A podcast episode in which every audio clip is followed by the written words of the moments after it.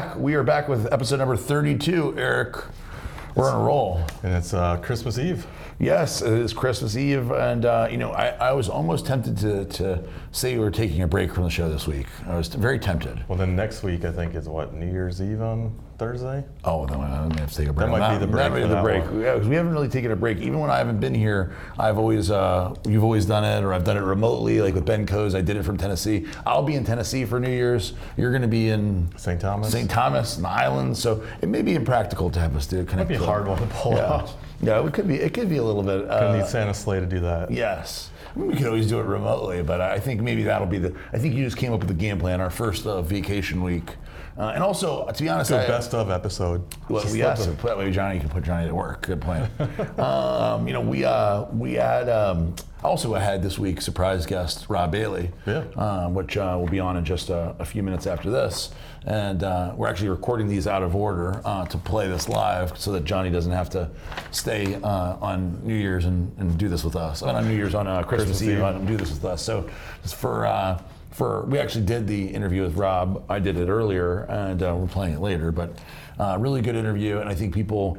Um, the evolution of Rob and Dana Linn Bailey, they've really changed a lot as the Oh, yeah. world has changed. And you know, when they kind of broke onto the scene, uh, they were in their twenties, and now It's hard to believe, right? Yeah, now, now they're yeah they're 25, I think, when she got involved, 24, Yeah. and now are in the early 20s, maybe even earlier than that.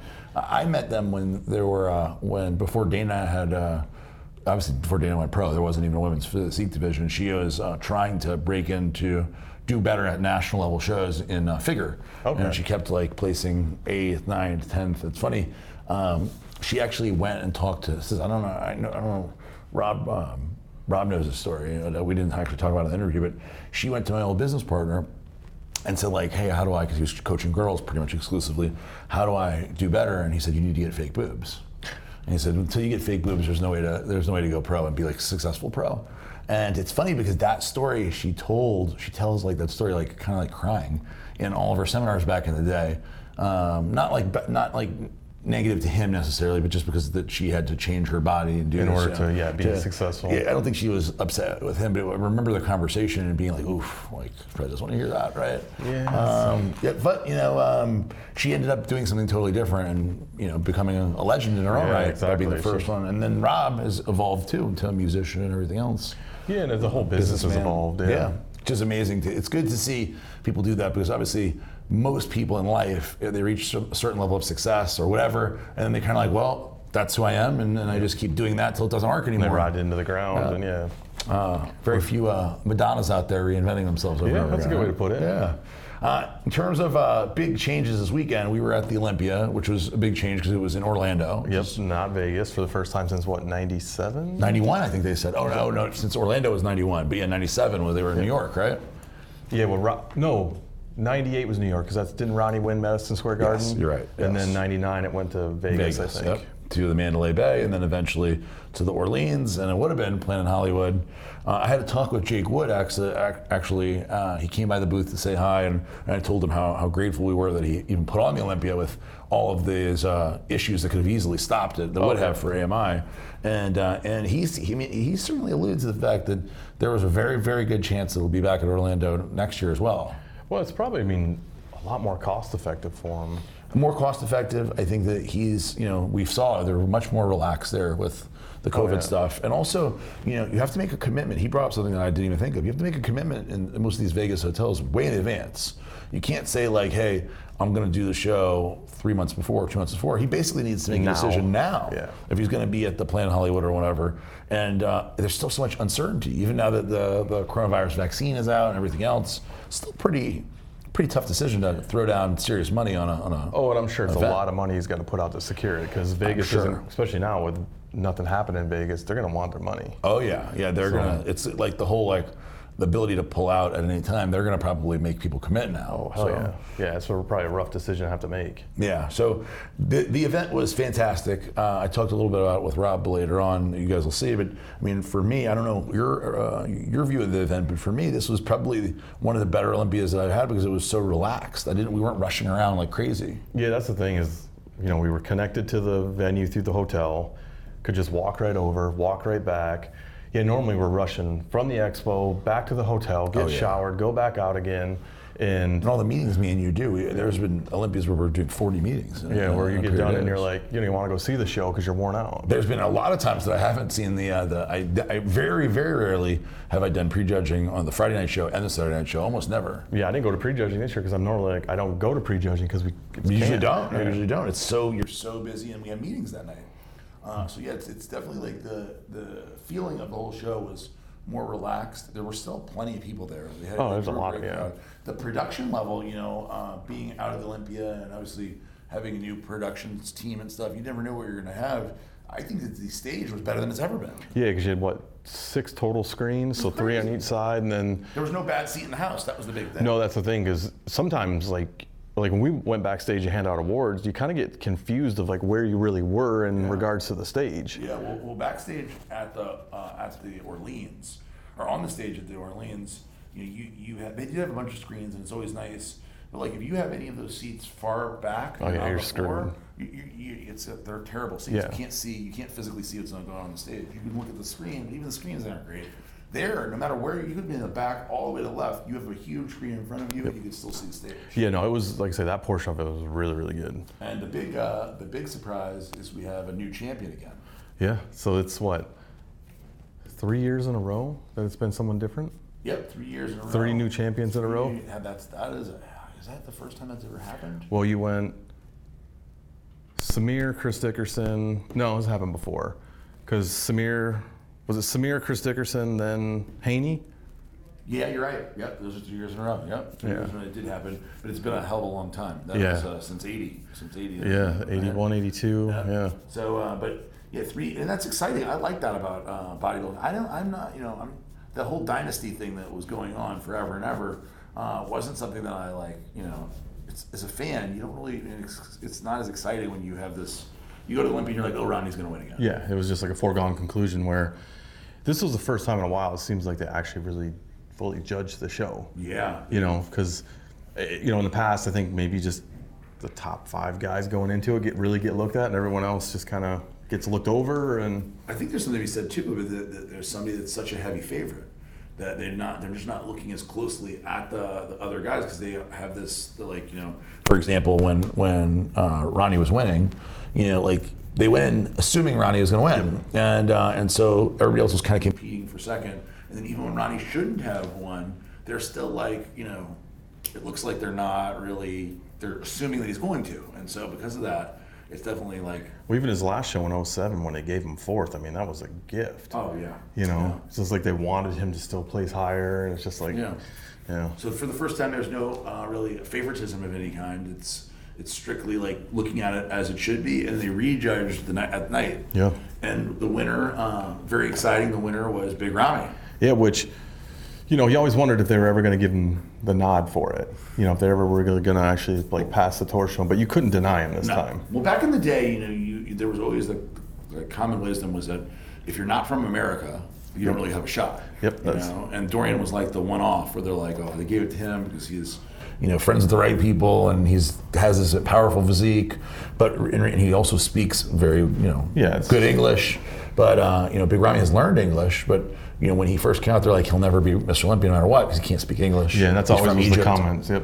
He's, uh, you know, they, there was a lot of people saying that initially, and uh, things have changed. The world has gotten become a much smaller place. Well, that's the thing. I mean, obviously with the internet, everything's you know we can be in another country right now. Yeah. So yeah, that whole thing, and also too, it's bodybuilding is an international sport. Yeah. So there's people from all over the world that support it, not just America. It just happens to be more probably a hotbed here. But yeah, it was nice to see him actually be fairly judged and win. Right. So Um, one of the more emotional moments of the night is seeing Dexter take his uh, final steps on the Olympia stage as a competitor, and uh, you know, his, he kind of broke down a little bit. His family ran out and hugged him. a lot of people out there. Yeah, it was really, it was yeah, yeah a lot of people, uh, a big family. Yeah, there was a Uh, big family gathering. Um, and then uh, everybody gave a standing ovation, and you know, I uh, I initially thought Dexter won't actually retire, but after seeing it this time, I, I do believe that he won't be back, at least not for a while.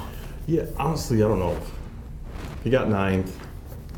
Yeah, You know. his physique was way down this time. Yeah, he definitely size wasn't there, and like kind of maybe see one of his arms is a little atrophied. Like Yeah. it's just age is catching up on him, and it's not a knock on him. It's just it's a sport that at some point you have to step away. He man, he has done. He has been. I think they said it was like his thirtieth time on the Olympia stage or something insane like that. You know, something something crazy like that. Some crazy number. He's done more shows. He's uh, than any bodybuilder in history. and Any won the most shows, right? With And 29. won, yeah, won the most shows. I mean, it, it's crazy how long he's been competing, and he's uh, started competing as a teenager, uh, and in his, I think he got his pro card when he was in early twenties, and he's fifty-two. So maybe he's been on the Olympia stage twenty-five times, maybe. Yeah, something crazy Somewhere in though. the '90s is when he started. Yeah, yeah. I mean, he was on. Because isn't that same Yeah. Premier era? Yeah, he's the last standing man of those guys. So, you know, I love Dexter. He's always been great to me, and, uh, and I'm a big fan. So I'm excited that he's moving on to the next chapter of his life. He's actually starting a supplement company. So I knew he had interest in doing that. Yeah, so hopefully, hopefully it's successful for him. I hope so. I hope so. and Less fun and exciting news: the coronavirus in the UK. They're talking about a new variant. They're calling it SARS, uh, the, the the variant of SARS of the uh, of the COVID viruses appears to be more contagious than the established one. So that's what they're saying in England. The epidemiologists, the evidence that they've gathered shows that this new variant is even better at spreading. And to be to, to be honest, I think that's probably not necessarily that bad a thing because I feel like everybody's going to get it anyway, or you're going to get this vaccine. So it doesn't really, if it's not more, it would be terrible if it was more deadly. right. Yeah. Yeah. if there was a higher death rate from it, it's just it's more contagious. And Yeah. they're saying it. This variant, I read up on it more, is potential potentially. So again, they're just studying it still. That it may affect children more than the first variant or the first, you know, original virus. But all viruses mutate. Yeah. I mean, all cells mutate over time. So I don't know. I mean, not to sound like a dick, but I don't know why anybody would be shocked that No. there's this new mutation of it. No, and that's part of the thing is that, that like you know, will the virus? I mean, that's there's so many up in the air things. So, so the vaccine, if you take the vaccine, is it going to help you with this one, this new one? Who knows, right? Yeah, that's the thing is that you know, there's also a.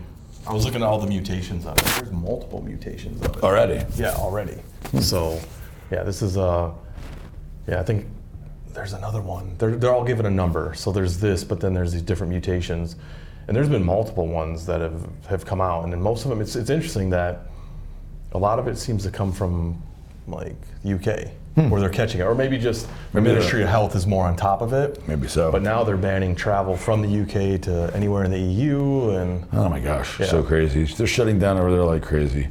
Um, hopefully it all ends soon.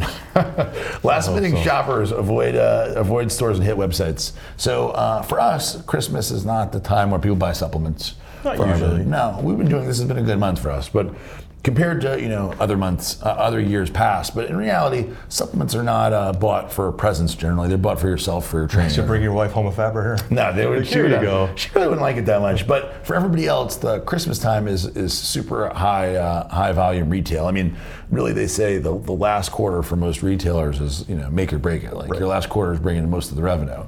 Um, and so right now, people are buying stuff online and it's being packed up and shipped by people like our FedEx, UPS, etc. And it is taking longer and longer for packages to get there. Trust me, our customer service department over here is hearing about it from you guys out there. And uh, unfortunately, nothing can be done because they're backing up. I mean, packages are backing up. Well, that's the thing is, even if they're being packed fast enough, it's just not being picked up quick enough by FedEx, UPS. Um, I mean, honestly, I don't go to the store at all if I don't have to, especially during the holidays. No, because everybody's in a bad mood. Everybody's pissed off because they can't find what they want. Yeah, it's not fun. Yeah, this says uh, the postal agency, uh, USPS says on website, uh, due to unpre- unprecedented volume increases and limited employee availability due to the impacts of COVID. So talking about being, you know, your packages that you expected to be there for Christmas is not going to make it now, Yeah. which sucks. But uh, you know, it's like sign of the times. People are not going to stores. No. you know? Uh, Peloton, we're in the exercise business, you know, to some degree, right? Our, Yeah. our products are connected to it. gym, yeah. It all starts in the gym. Well, Peloton is uh, is one hell of a popular business. Uh, not the most profitable until recently. Yeah, that's one of the things I have about this. is- yeah, interesting that it's not that profitable, but they are purchasing, uh, making purchases. So they bought Precor, which uh, is uh, everybody who goes to any kind of commercial gym has probably been on a Peloton. I mean, a Precor uh, elliptical. Elliptical, Yeah, yeah. I have one at my house. Incidentally, I also have two uh, Pelotons. I have the uh, the bike and I have the treadmill. treadmill? Never used. Neither of them. Anybody guys want them? Want to buy one? I'm Sell it looking right here. I'm looking ready to get get rid of them. Give me your best offer. Johnny, can you put a lower third in for the? Yeah, yeah. So it's not uh, they're they're not used. I, probably a lot of people like that. I would imagine because it sounds like a cool idea, but then once you get it there, you know, I like to go to the gym to do stuff. So do I. Uh, or now I've been outside walking and stuff, but you know, I rather like leave my house, get a, go, you know, somewhere, knock it out, and come back. Yeah, there's too many distractions. I, at my old house, there's a Peloton, and literally, is like I rode it a few times because it was like okay during the weight loss and get a little extra cardio in, but that's goddamn boring. It's boring, I don't yeah. care what, if you're in a class or not, and you got a hard seat up your ass. Nobody wants that. Like, So, so my question is for for Precor, right? Precor has been around forever. They're a great uh, cardio company. They actually make weight equipment too and everything else. Life Fitness isn't that all part of that? Uh, well, I think it was broken off, right? So it Oh, was, right, yeah, it was broken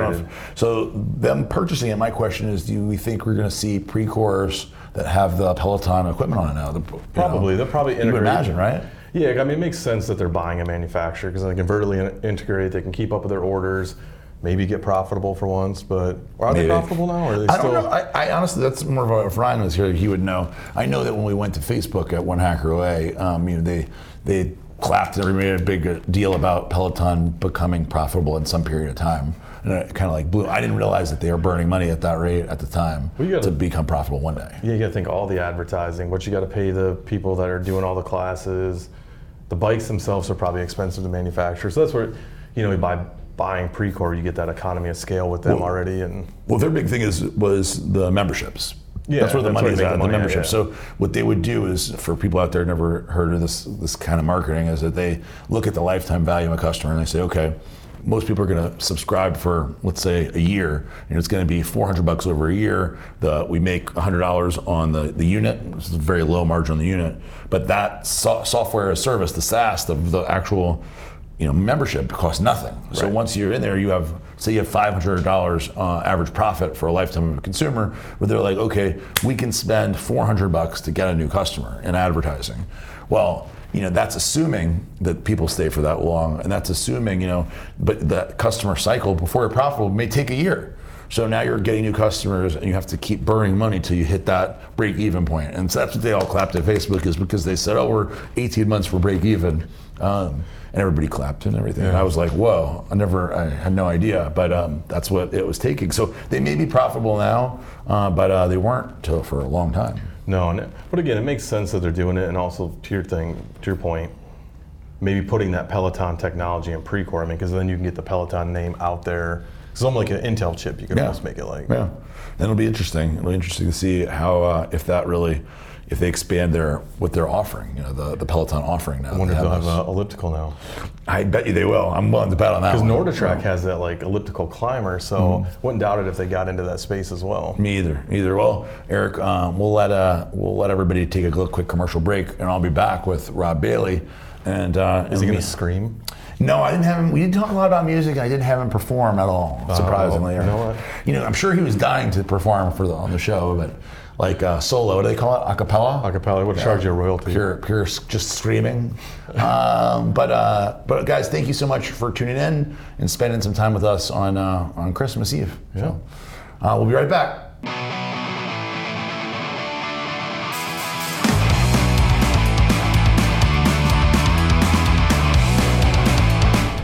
So we're here at the Redcon1 booth at the Mr. Olympia, the uh, most um, socially distanced Olympia. Like we're socially distanced from the world right now. Oh, put on my mask. This is my mask. COVID. Um, so the Joker's here uh, at our booth here. So anything to say? Anything to contribute of how it's going so far? Let's put a smile on that face. See, you got it. You got what I was doing. Yeah, I get it. You get it. I get it. I get it. And we're here all day, every day. All day, every day. Today, tomorrow, booth 3, 12, 14, and 16. We even got this guy. Guys, I didn't bring you guys here to talk and like be stupid. All right, get him off camera. We back, have back so to the much stars. merch. Come buy some merch. It's 50% Come see the off, bros. The best prices. Singerman might even Oh, show there up we here. go. You There we might go. even get him to tell his story. In a bride's version. You get the cliff notes if you ask him. If you notes. ask him you ask him for the story or if you know any facts about the story, he may give you an extra discount. You get the Wikipedia description. Yeah.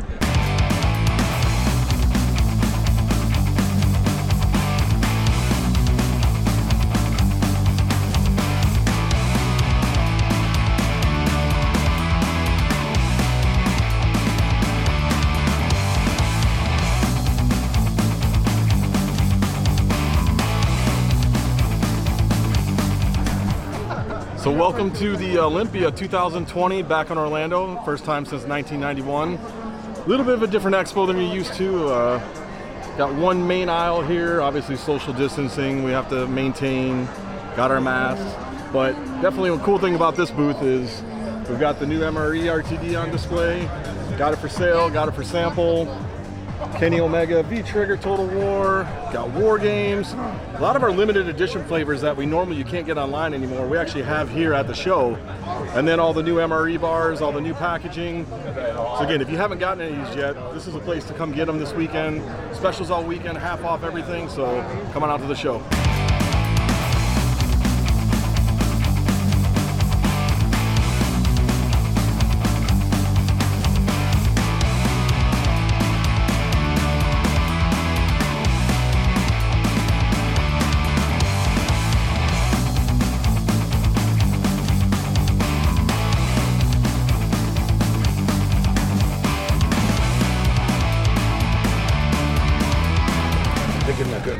Johnny. I I need a cold one.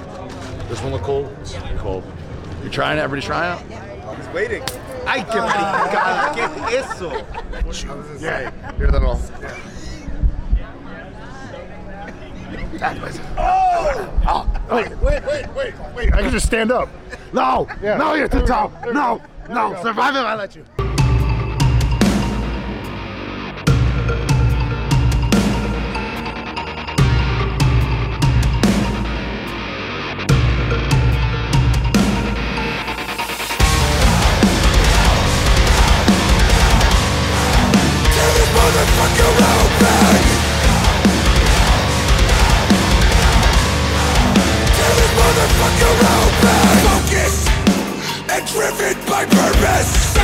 Sacrifice long nights, all fucking worth it I've been here for years, I'm not fucking nervous It's not the first time I saw blood at the surface What's up, man? Hello, everyone. well, there's a few things happening. Um, I'm having some back issues. Uh, I got shots yesterday. I got an ESI shot in L5 and S1. So I'm sort of waiting for that to kick in. So standing's a lot more comfortable for me. Um, we're also building a warehouse, finally building our new headquarters, which is a huge project I don't think I was prepared for. And um, we're three months late on the build, and it looks like we're going to add another two months. So we're like between warehouses now. Um, we're spread out between two different warehouses. I no longer have an office. I no longer have a chair. I'm like a roaming nomad CEO. So, yeah. So now I'm standing in a weird warehouse with uh, an FJ behind me. So What's the story? What's the story of that? How how uh, unpleasant was that whole experience? Oh, the, the needles were fine. Um, absolutely fine. I mean, long story short, I think the first time I really found out I had like bulging discs or uh, any kind of disc issues was, man, 12 years ago. And uh, I just ignored it and just sort of tried to work around it, dealt with back pain. My back would be out like every every two months. Um, and then a year ago, it went out so bad that I was on the ground for I think five or six days. I couldn't even get up to pee. So like I'd pee into a shaker bottle that Dana would hold for me, like really, really, really rough. Um, I see how people can get like sort of addicted to painkillers now uh, after that experience.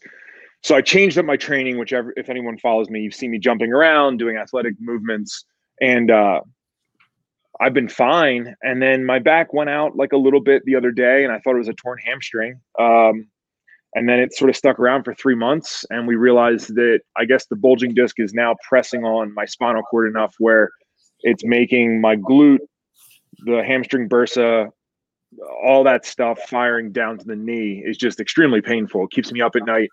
Um, so yeah, we we did the ESI shots yesterday. The dude, the shots are no big deal at all. Um, I'm I would do it every single day. It's it's it took five minutes. It's in the hospital. It seems dramatic, but it's it's really no big deal. I'm just waiting for them to kick in. So I guess in the next three days I should feel something. So what they're thinking is the inflammation um, sort of gets. I did something to cause it, and now once it's there, it's it has nowhere to go. Um, and it won't dissipate, and that extra fluid, the edema, the inflammation in there is just sort of stuck. So they go in, they inject whatever the hell they injected, and uh, over the next three days that should clear up inf- inflammation, and then we'll see how long that lasts.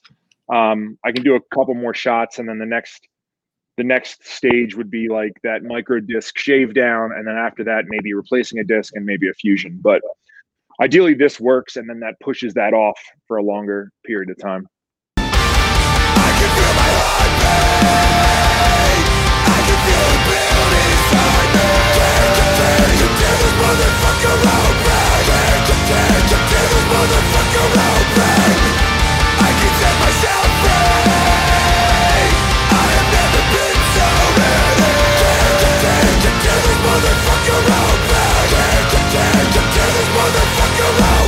We went to whitewater rafting, and there was like a, a children's version. You're like, we'll do that one, but Yeah. it's still fun. It was still fun. Yeah, I'm uh, more risk adverse when it comes to Yeah. stuff like that. Um, did we did we bring uh, drinks on the on the thing? I think we brought drinks. Yeah, we brought drinks everywhere. Um, so they've grown, and then I think with Corona, they've grown even more. Um, being that I'm still traveling, I, it's like I want to leave less now. You know, um, I mean, obviously Olympia in Florida, Florida is still pretty relaxed, but anywhere on the East Coast, anywhere on the West Coast, I mean, even Vegas, like.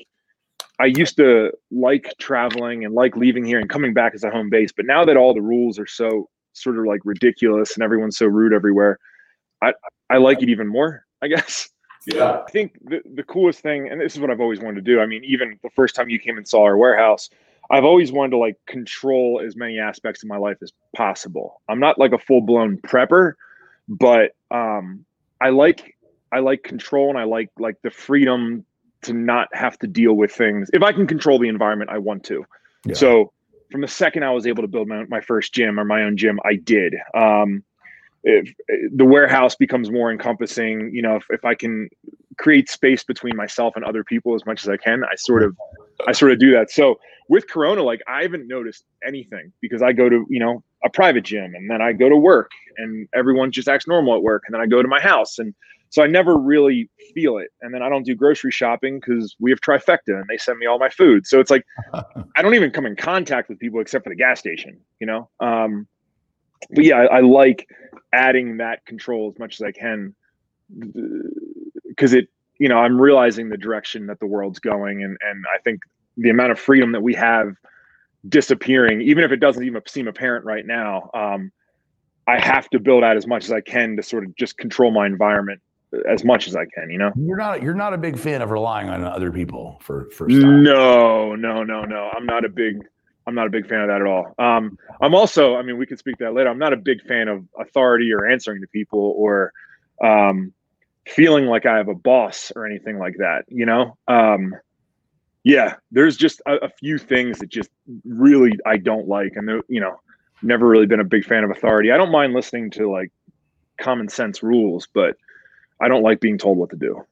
Yeah, no, no, I definitely. I've, you know, and I think that's we we probably both share those same uh, characteristics. You know, it's and it's definitely like those are not wanting to wanting to really you want to be the authority. it's kind of like Yeah. you want to be the authority is really the truth. Not that the you like authority as long as it's you.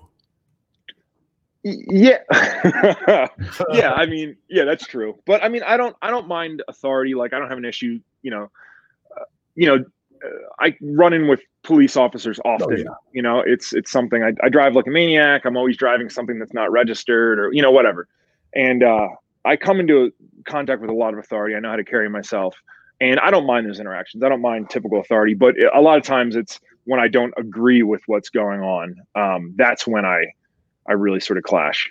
questioning yeah you you a question I Yeah. think, I think that's a, a pretty common characteristic of uh, entrepreneurs who uh, especially entrepreneurs who achieve a certain level of success because it takes a lot of that you have to kind of try to figure want to want to figure out your own way and then you also have to at some point you have to believe that you probably know better which just may not sound good to people watching but it's the truth if Yeah. you think that everybody knows better than you then you're probably not going to bet big on yourself. You're going to, you know, go a whole different direction, which Yeah. could be right or wrong. But for for both you and I, I definitely see that. And the world has, as it's gotten crazier and crazier, and things make less and less sense. It's a lot more sensible to question authority now.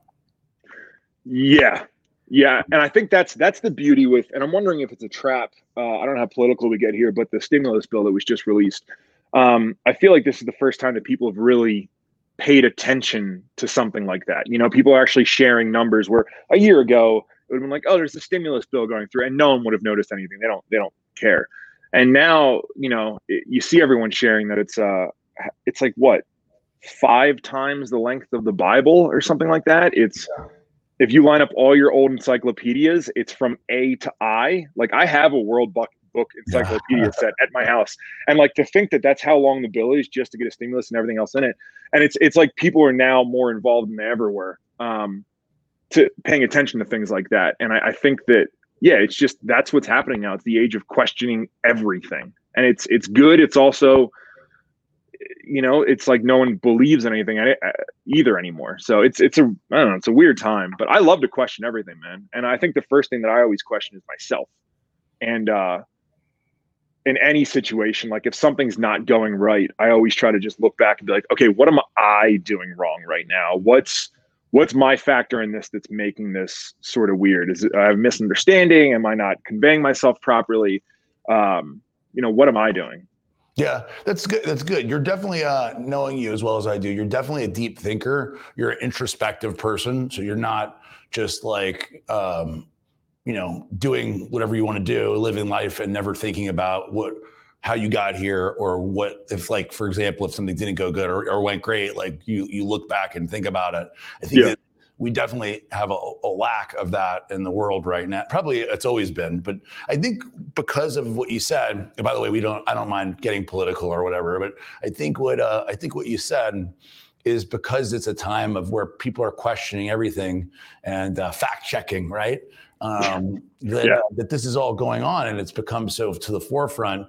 You know, uh, it's it's hard not to start looking at all these things because so much weird stuff continues to happen, like the stimulus bill, where it's like, wait, they spent all this time to give everybody six hundred dollars. Like it's a, it's like an asinine thing. Like that that took all this to give six hundred dollars. Yeah, everybody may as well not have fucking done it. You know? Yeah, exactly. All this time and effort to do nothing for no one.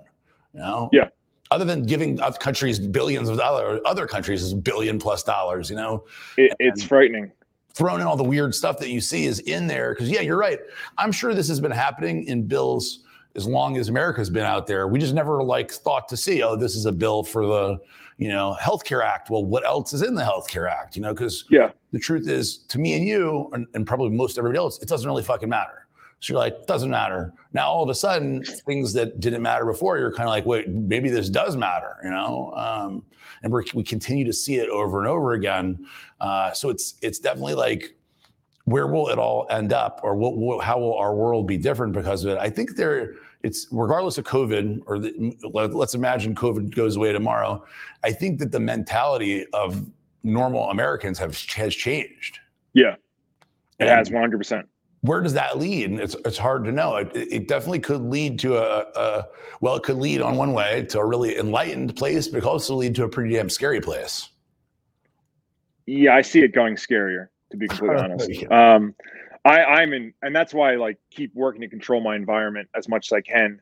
Uh, I don't, I, it's only going to work for so long, but yeah, it's. It, I think we're headed in a really scary direction. I even think with like the wokeness that the generally the right has uh, I'll just say right and left, whatever, conservative, but everyone that's sharing like, hey, this is what's in the bill. If you go watch currently mainstream media, they're it's like a completely different narrative. It's making it look like, oh, well, the Republican House, Republican Senate, you know, sent this to Trump, and now Trump's being a dickhead and trying to say he's not going to do it, and saying that we should get more money to the American people, and then Nancy Pelosi spins it another direction, and to to sort of you know get the information that I get, which I feel like uh, a little wider of a spectrum versus say the information that my mom gets. I mean, you follow my mom on on Facebook, yeah. um, but she is live or die. Whatever CNN says is 100% the truth, and I, I think that it, the, the division is getting harder and harder, and I think it's just wild to see how the narrative's controlled and how I understand why my mom believes what she believes, yeah. and but she can't understand why I believe what I believe. You know, um, it, it's I think it's heading in a scary direction, and I don't have much faith in the average person to sort through it all.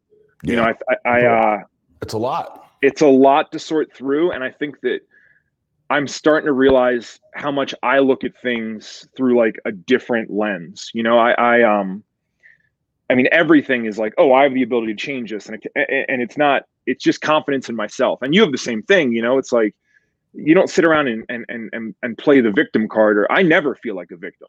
Um, and I think that the average person is one, they're taught to be a victim from a very young age, and I think a lot of that's it sucks because a lot of it's like they're they're weaponizing race a lot more than it needs to be.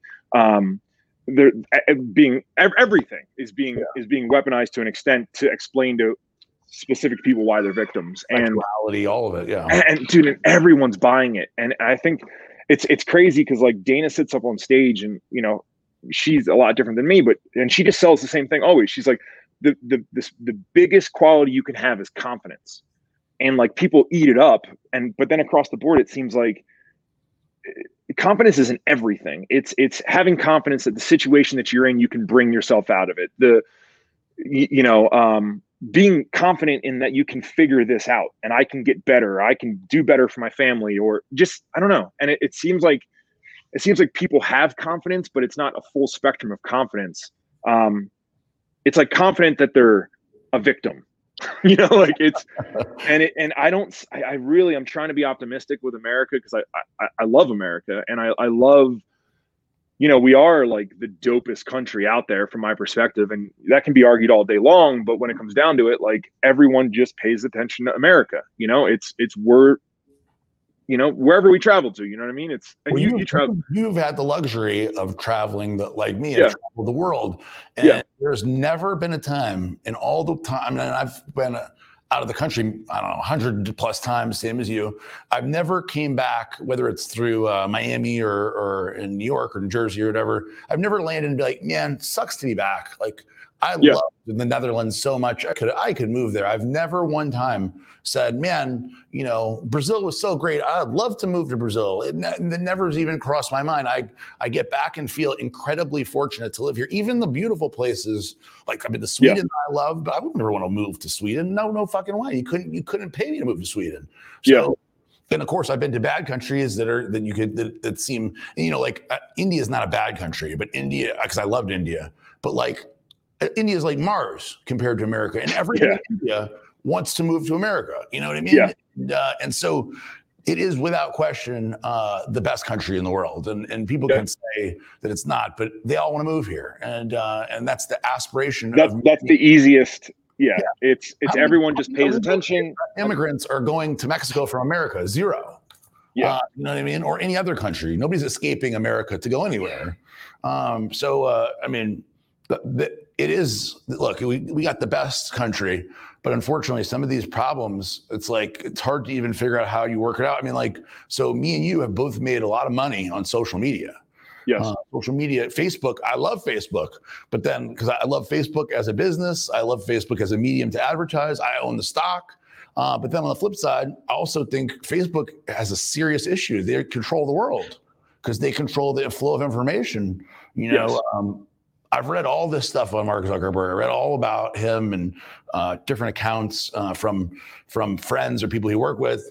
And you know, the guy's aspirations was to rule the world. I mean, from a from a, a, a in college, he wanted to, um, you know, control opinions and and news cycles and Yep. elections. And now he's he's literally doing it. And the problem is that um, people like your mom and my mom are, don't understand how how information is is flowing to them, and then they have no ability to filter it out. To, my mom will literally send me stories that she sees on Facebook that is you know fake news. That's like not Yeah. real.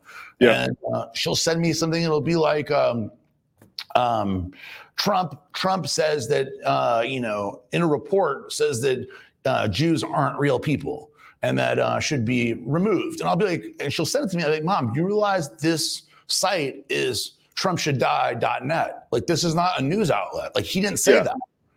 Yeah. Um, but I- you yeah know, it's and but then it's like uh, you get people that don't care i think that my mom's the same way you present her with facts or you prove something wrong she's like wow he's but he's an asshole okay, we're, we're dealing with like how you emotionally feel about someone. Well, his hair sucks. It's like, what, what are we talking about right now? Yeah. Um, I mean, my hair sucks. Do you hate me? So yeah, it's, it, and dude, it's, it's hard to dig through all that stuff, you know? And I think that, I mean, even every once in a while I'll share something and, you know, people message me and they're like, Hey man, this, here's the link to why this is fake. And it's just like, holy shit. Like, it's really really really hard. So a lot of times what i do is i step back and i just try to deal with you know if i didn't have the news and i didn't have all this wh- what would i actually think you know?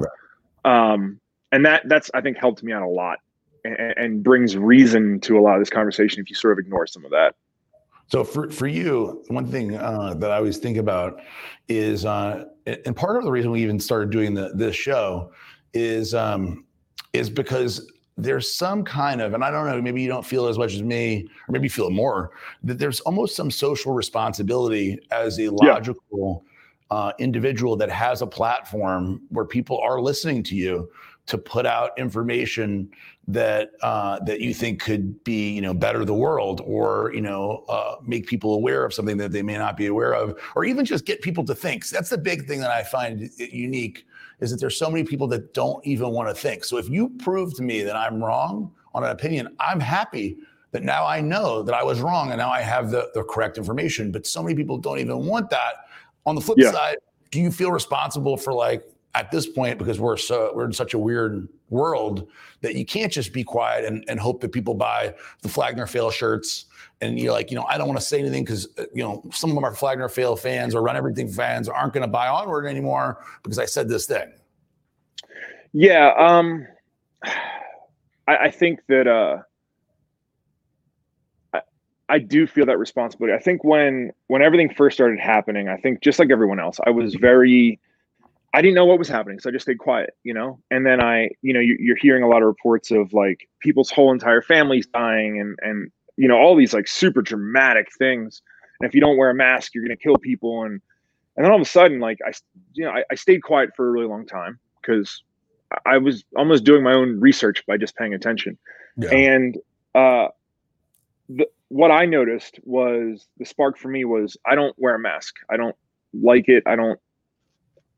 It it, it seems like, um, it seems like more of a symbol than an actual. You know, it, it's you can put anything in front of your mouth and it works, and it's it's sort of ridiculous, in my opinion. Which I I know people think I'm a mass murderer because of that. But walking around the grocery store and then seeing people's faces um, i didn't see as many angry faces as i saw people like wait why aren't you wearing a mask and i get that a lot i get like well what do you mean you're in home depot not wearing a mask or you're going to the grocery store not wearing a mask i'm like oh, i just say sorry i don't do that and then they say okay and what what i've noticed the most is people they're sort of like oh i didn't even know that was an option. You know i didn't i didn't know it was an option to think. I'm just everyone's just sort of following the herd. And i know that's like a silly little spark but i saw that and then i was having a, a conversation with with andy frisella early on with this and he was like dude i mean it's sort of your responsibility to speak up for what you believe. Um you, you can't sit back because you know same thing as you we've built companies and we've been a, allowed to do all these great things. You know, you've done great things with Redcon. Dana's done great things. I've done great things, and I we've we've done them based on American values and based on the Constitution and based on like capitalism, right? Yeah. And now that it's like capitalism is fully under attack, it's it's you know you have to say something, man. You have to start standing up, even if they're little things, you know. But I think that uh we're seeing we see famous people stand up a lot and say stuff and they're always the same famous hollywood people saying the same thing and you always sort of you know you, you wonder it's like you know is that just always your narrative um but now i think it's cool that there there is there's another gap of people that have a voice from social media you know what i mean? And even though they're slowly being silenced it's cool that there's like this you know there's there's the high up like there's i guess like like an oprah and then there's like an average person and that's what it used to be. But now there's like all this space in between which is like where i feel like i fill and you fill and dana fills. And uh, we can speak up and say some things you know? And, and it's and it's cool that we can uh, and i think if we have that opportunity we sort of have to No, I, I agree. I agree. And I think uh, I think one of the scary things that a lot of the, you know, I have the because of Redcon, I have the good fortune of of knowing a lot of guys who, you know, were on the front lines, the tip of the spear for America. Who, you know, Mhm. there, a lot of them either gave up a lot of their life and time, or or completely, you know, their brothers died fighting for America.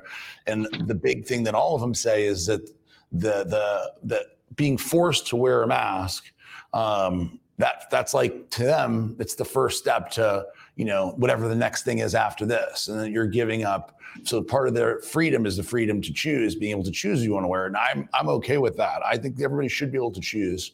Yeah. um, if you want to wear here at the office anybody can wear a mask if they want and then anybody cannot wear a mask if they want. Uh, and uh, like you said some of it is so arbitrary where you see people walking around wearing like a, a shield over their face but there's nothing up here or down here and that's okay. So you're like, so it's it's just a symbol for a lot of people of submission, and it's not it's not helping anybody. And so interestingly enough, you know, I talked to somebody recently. I'm not gonna throw out the name, but they got COVID. They recovered, right? Totally recovered, and uh, and they're wearing a mask around everywhere. And I said, well, what are you wearing this for now? If you're around people that they're comfortable not wearing it, why do you wear it? Why are you choosing to wear it? And he's basically kind of like, I don't really know. And I'm like, Yeah. I'm like, so you're wearing it because you feel pressure from externally, but you've caught it. You have the antibodies. And he's like, well, I guess it's possible. Maybe I could get it again and like could spread it, or maybe I could be a carrier for it. And I'm like, well, if that's the case, if that's what you believe, then the vaccine is not going to work because then people Yeah. can get it and continue to spread it. Um, or that you'd be, we could all be walking around carrying it. In that case, nobody should wear masks because we're all screwed anyway. Everybody's going to get it, right? Yeah. There's, there's no point. But I mean, here in Boca, so you saw Orlando, right? Yeah. Uh, Orlando, um, very, very, I guess, chilled, relaxed, whatever. And, and they had a lot of freedom to choose. Uh, in Boca, it's a little less. So in my neighborhood, I'll give you a, a crazy story. So in my neighborhood, we, we have a closed Facebook group in my neighborhood. And um, so apparently, they have some really crazy people in my neighborhood. Uh, they uh, at the mailbox, somebody spotted a guy not wearing a mask by himself at the mailbox getting mail, and they put on the closed Facebook group a picture of him and like, who is this guy? Does you know help us figure out who he is? He wore no mask to the mailbox to get the mail. He could have spewed you know the virus all over the boxes, and maybe it could have got to the mail and somebody's going to now touch the box. And and and, and I, I saw the picture and i'm like this person is nuts right? But then there's Yeah. all these people writing in and trying Yep. to figure out who the guy is. And i'm like man that's fucking that's scary. Like that that weird public thing where it's you put somebody online and then even like the talk of putting people on lists. I mean eh, you know I, I know that everybody uh it's like the trendy thing to say like oh it's like the you know uh it's like the republicans are like nazis or blah blah blah but it's like those are those are the nazi characteristics the characteristics of put people on a list. Here's a photo of this man not abiding by the rules. Let's publicly find him. And it's like it's frightening man. And people same thing. When you when i click on something on the explore page on instagram and I've fallen down like a different rabbit hole of people that i guess don't see like me you know um it gets really really scary you know and i i've i've been trying to people have tried to cancel me a few times. I mean not as aggressively as everybody else but like there's been a few times when it's been like ooh cancel rob bailey and flag nor fail. And it is it gets scary really quick man. You know i, I spent I, th- I think i spent whatever 10 years building this and putting everything into it. And then uh you say you say one thing or you ask a question and before you know it it's like it spirals out of control and they're like boycott. It's, whoa this, what the fuck um Yeah. it's scary man and I, and it's it's scary how often it happens it's scary that you're living in a neighborhood like that you know um because i mean what if you you know do, do you walk with a mask on like no. what No. if you get your photo taken and then they put you up there and they're like, "Hey, listen, he walked past my kids." It's like it's crazy. I don't, you know, I that's why I don't generally lo- look, re look at that stuff on. Uh, Dariel's not a, a big fan of the neighborhood, as you can imagine, uh, these, these days. Um, but I don't, I generally don't look at it for for fear of seeing stuff like that because I uh, I do I do the same thing as you. So when I walk around the neighborhood, because I walk around so much now, um, when I, cars drive by or somebody, you know, I always wave hi, good morning, like you do in, in Montana. So in my Yep. neighborhood, I'm doing that, and I always I love it. Because of that though, because of the post, I, now I think of how many. What are these people thinking as as they walk by? Are they like, oh, like you know, like Yeah. aghast? there there goes the killer, the uh, the, the walking killer, spreading just spreading Yeah. everywhere. You know, Yeah. The Yeah. human sprinkler, the COVID sprinkler that walks Sprinkler. around. Um, there he goes again. I th- one of the big things that I do now is when I do go to stores, I'm extra friendly.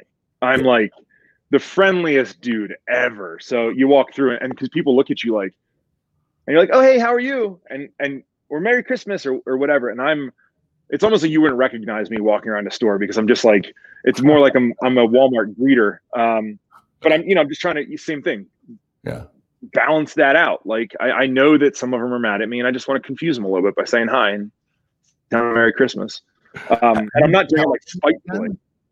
Yeah. So what? Have you been to California for music stuff uh, since it all? No, no, I haven't. Um, I haven't been to California since I guess January. We, we were there for LA Fit. Remember, it, in the same day, it was uh, Yeah. Kobe died, and it was like the first two cases came over, and I remember being like, "Ooh, this." It just felt weird, and then obviously, Kobe dying made it feel even more weird. Um, but since then, I don't think I've been back there.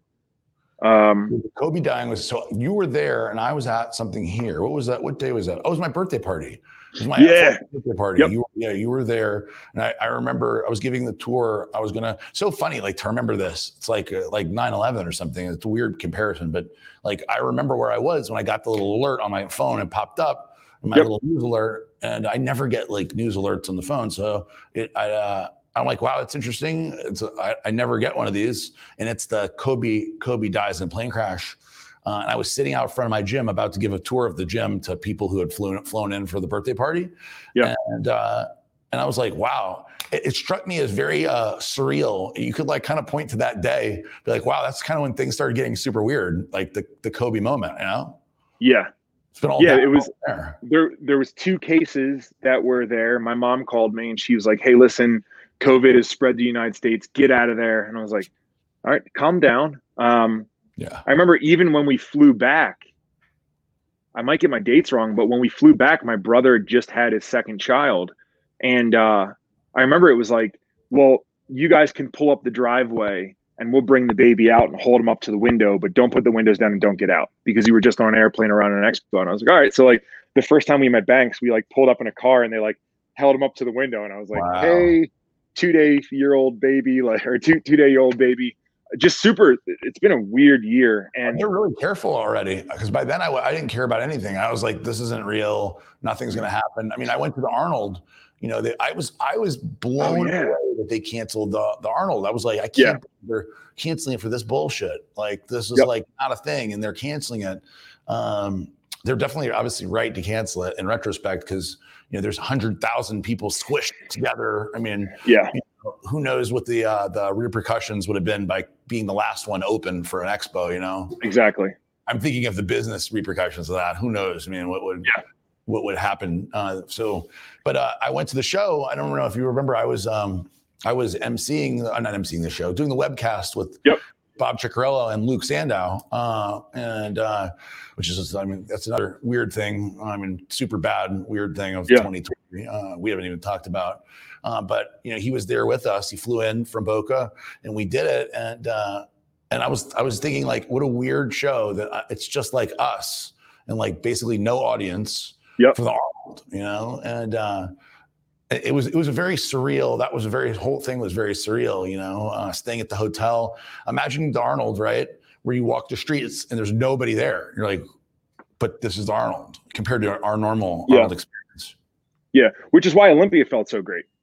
Yeah. You know, um, Olympia felt great because it, it wasn't normal Olympia by any means. Um, I mean, production was still blew my mind, but uh, you know, and obviously the expo wasn't the same and all that stuff, but it still had like the same feeling of like, oh, okay, cool, the world's not over. You know, Right. um, we did the same thing with uh, uh, if you're you know you know the muscle Keaton. Um, we, we pod, partnered and bought into FitCon, and we hosted FitCon this year, which um, same thing. It was like we're, we were capped at I think six thousand people a day, and it was outside, and we had six thousand people a day. Um, and it, it's sort of same thing. It felt like normal and it's uh it, it's like these little glimmers of hope that like okay cool the whole world isn't like on fire right now or imaginary fire or whatever it is and that's meant no disrespect by anyone who's lost anybody but like it's literally stopped the world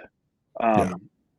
but yeah that, that's uh, com- coming back from olympia felt really really good really really good that like People there was still me something how was Olympian. I was like, actually, surprisingly, surprisingly fun and good. Like, not the level was way smaller. I'm like, yeah, but you know, I uh, it's also way less stressful. Like, I wasn't going from meeting to meeting. It was like a vacation Yeah. almost. Yeah. I mean, and that's when when we what did we meet for like we met for breakfast or lunch or something. It was like we just hung out all, and it was like no cares. Like we didn't look at our phones. We were just eating, and yeah, whenever we're done, we're done. And that's not normal Olympia. Normal Olympia, we're running from place to place, and ugh, and it's it it almost takes the fun out of it. You know?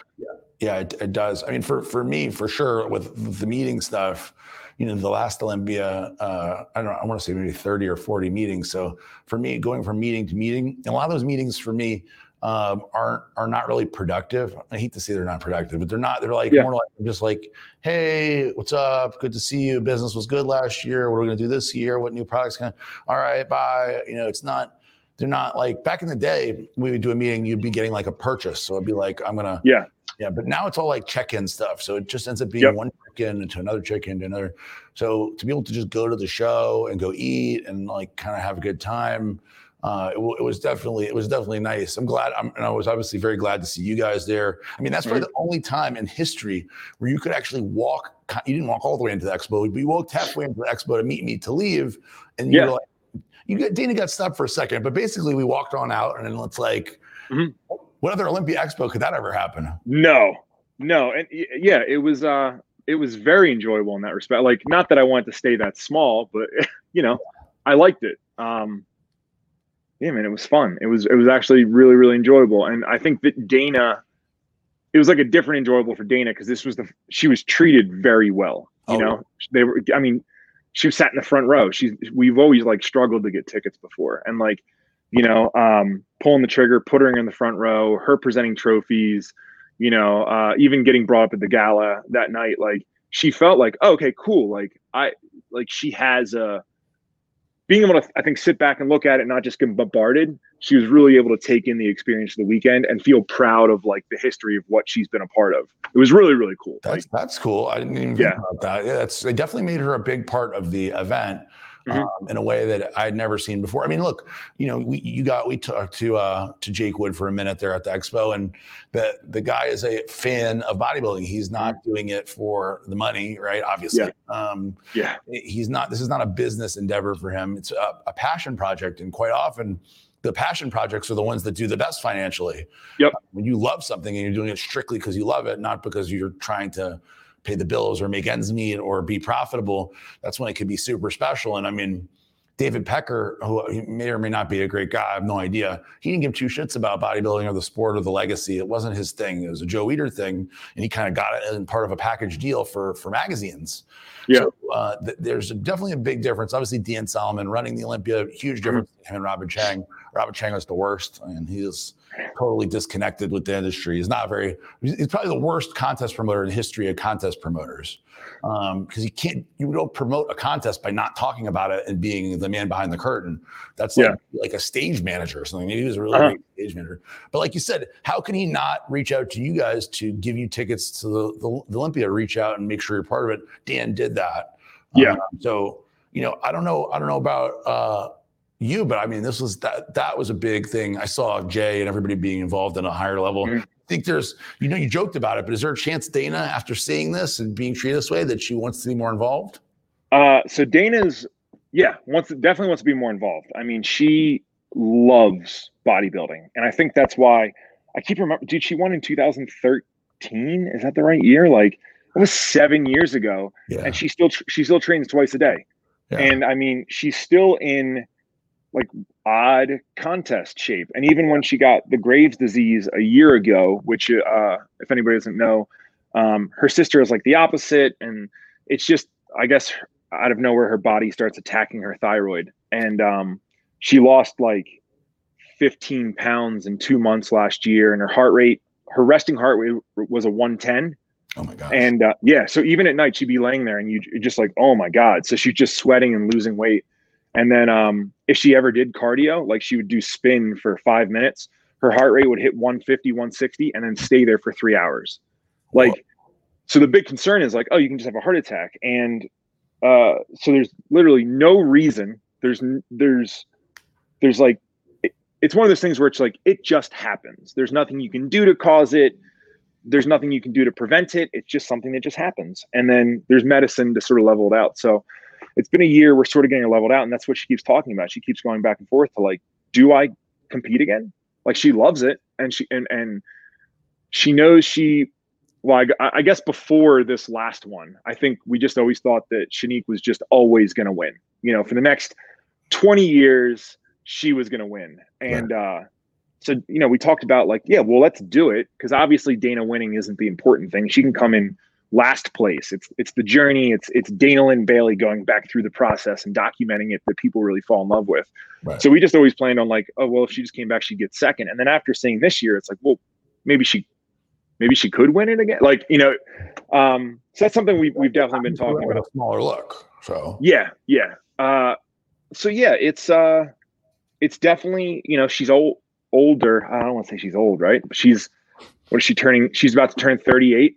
Um, about to turn thirty eight, and then she has this little this little health issue. But it's something that like she wants to do. You know, she wants to do it, and uh, we're just you know we're thinking we're we're we're juggling a lot of things. You know, what about, um, about a Dana Linn Bailey Classic or you know involving in the Fit Expo a show something like that? Is that possible? Yeah, yeah. So we um we were talking about doing a show with the Fit Expo, um, and we want to. You know, so our plan with FitCon is, I think, FitCon we offer we offer the, a different expo product that I want. You know, and I think that the three of us, Dallin, Keaton, and I, all have like the same vision on what's wrong with a normal expo and and what we can bring if if we just wipe the slate clean and said, hey, let's do do what we want to do and that's what we're doing at FitCon. So the plan of, with FitCon is I'd love to have 50 of them, one in every single state, you know, and um, really spread like a different fitness bodybuilding message. So right now we have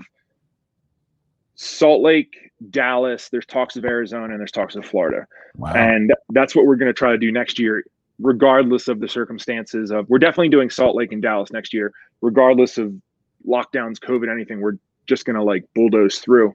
Um, and yeah, we're we're we're thinking about doing a Dana Linn Bailey Classic, but um, we're we're not really getting anywhere with. I'm learning the sanctioning uh, process and how like Dana can't just get, I guess get her own show. We have to go through like local promoters and then take over. And ex- so we're sort of working through that shit now. It's uh, it's a little more an- annoying than I thought. I thought that would just be like magically happen, but um, apparently there's like hoops and stuff and different people I have to go through. So, but I don't even know about that. That's yeah, I, and that's what that's what I'm trying to figure that all out now. Um, at first, I was just like, yeah, of course Dana could get her own show. Um, but you know, I think we just have, there's a little more work involved than just like, hey, Dana gets her own show. So you talk to Tim Gardner maybe if you do if you're doing Yeah. expo, yeah, uh, FitCon Florida, that could be a good thing because he could definitely Yeah. make something like that happen. Uh, Mhm. Florida, love to. yeah, I think Florida. I think Florida would be good. I'd I'd love to. Uh, yeah, I think there's just a lot of concern about a lot of promoters do this for a living, and I think that this year, same thing. It, it's a weird year for us to say like, hey, let's add more shows when a lot of the promoters just got their dicks kicked in this year. You know, um, so I get that. I. uh but it's you know we're trying to sort through it now. But yeah, we'd love to have a Linn Bailey Classic. I know that she would love to host that. Dude, she loves the sport, man. And I think that um, t- how how it all worked was really strange because, as you know, she wasn't really welcome in the sport for a long time. You know, her whole first six years, it's like we we felt like we weren't welcome in the industry, so we sort of worked around the industry to get to the top. And then when she's at the top, everyone loved her, right? And then sort of when she said like, "Hey, I'm not really competing anymore," the the industry doesn't the industry doesn't take care of you. You know what I mean? Like if if you don't make the effort, it's not gonna like keep you on this pedestal. You know what I mean? And that's why like mm-hmm. Jay is at every single show, and like Jay's still out there working, but there's a lot of other people that are like the industry more just gives you a stage if you want to take that stage. But if you don't make that effort, it's not going to give it to you back.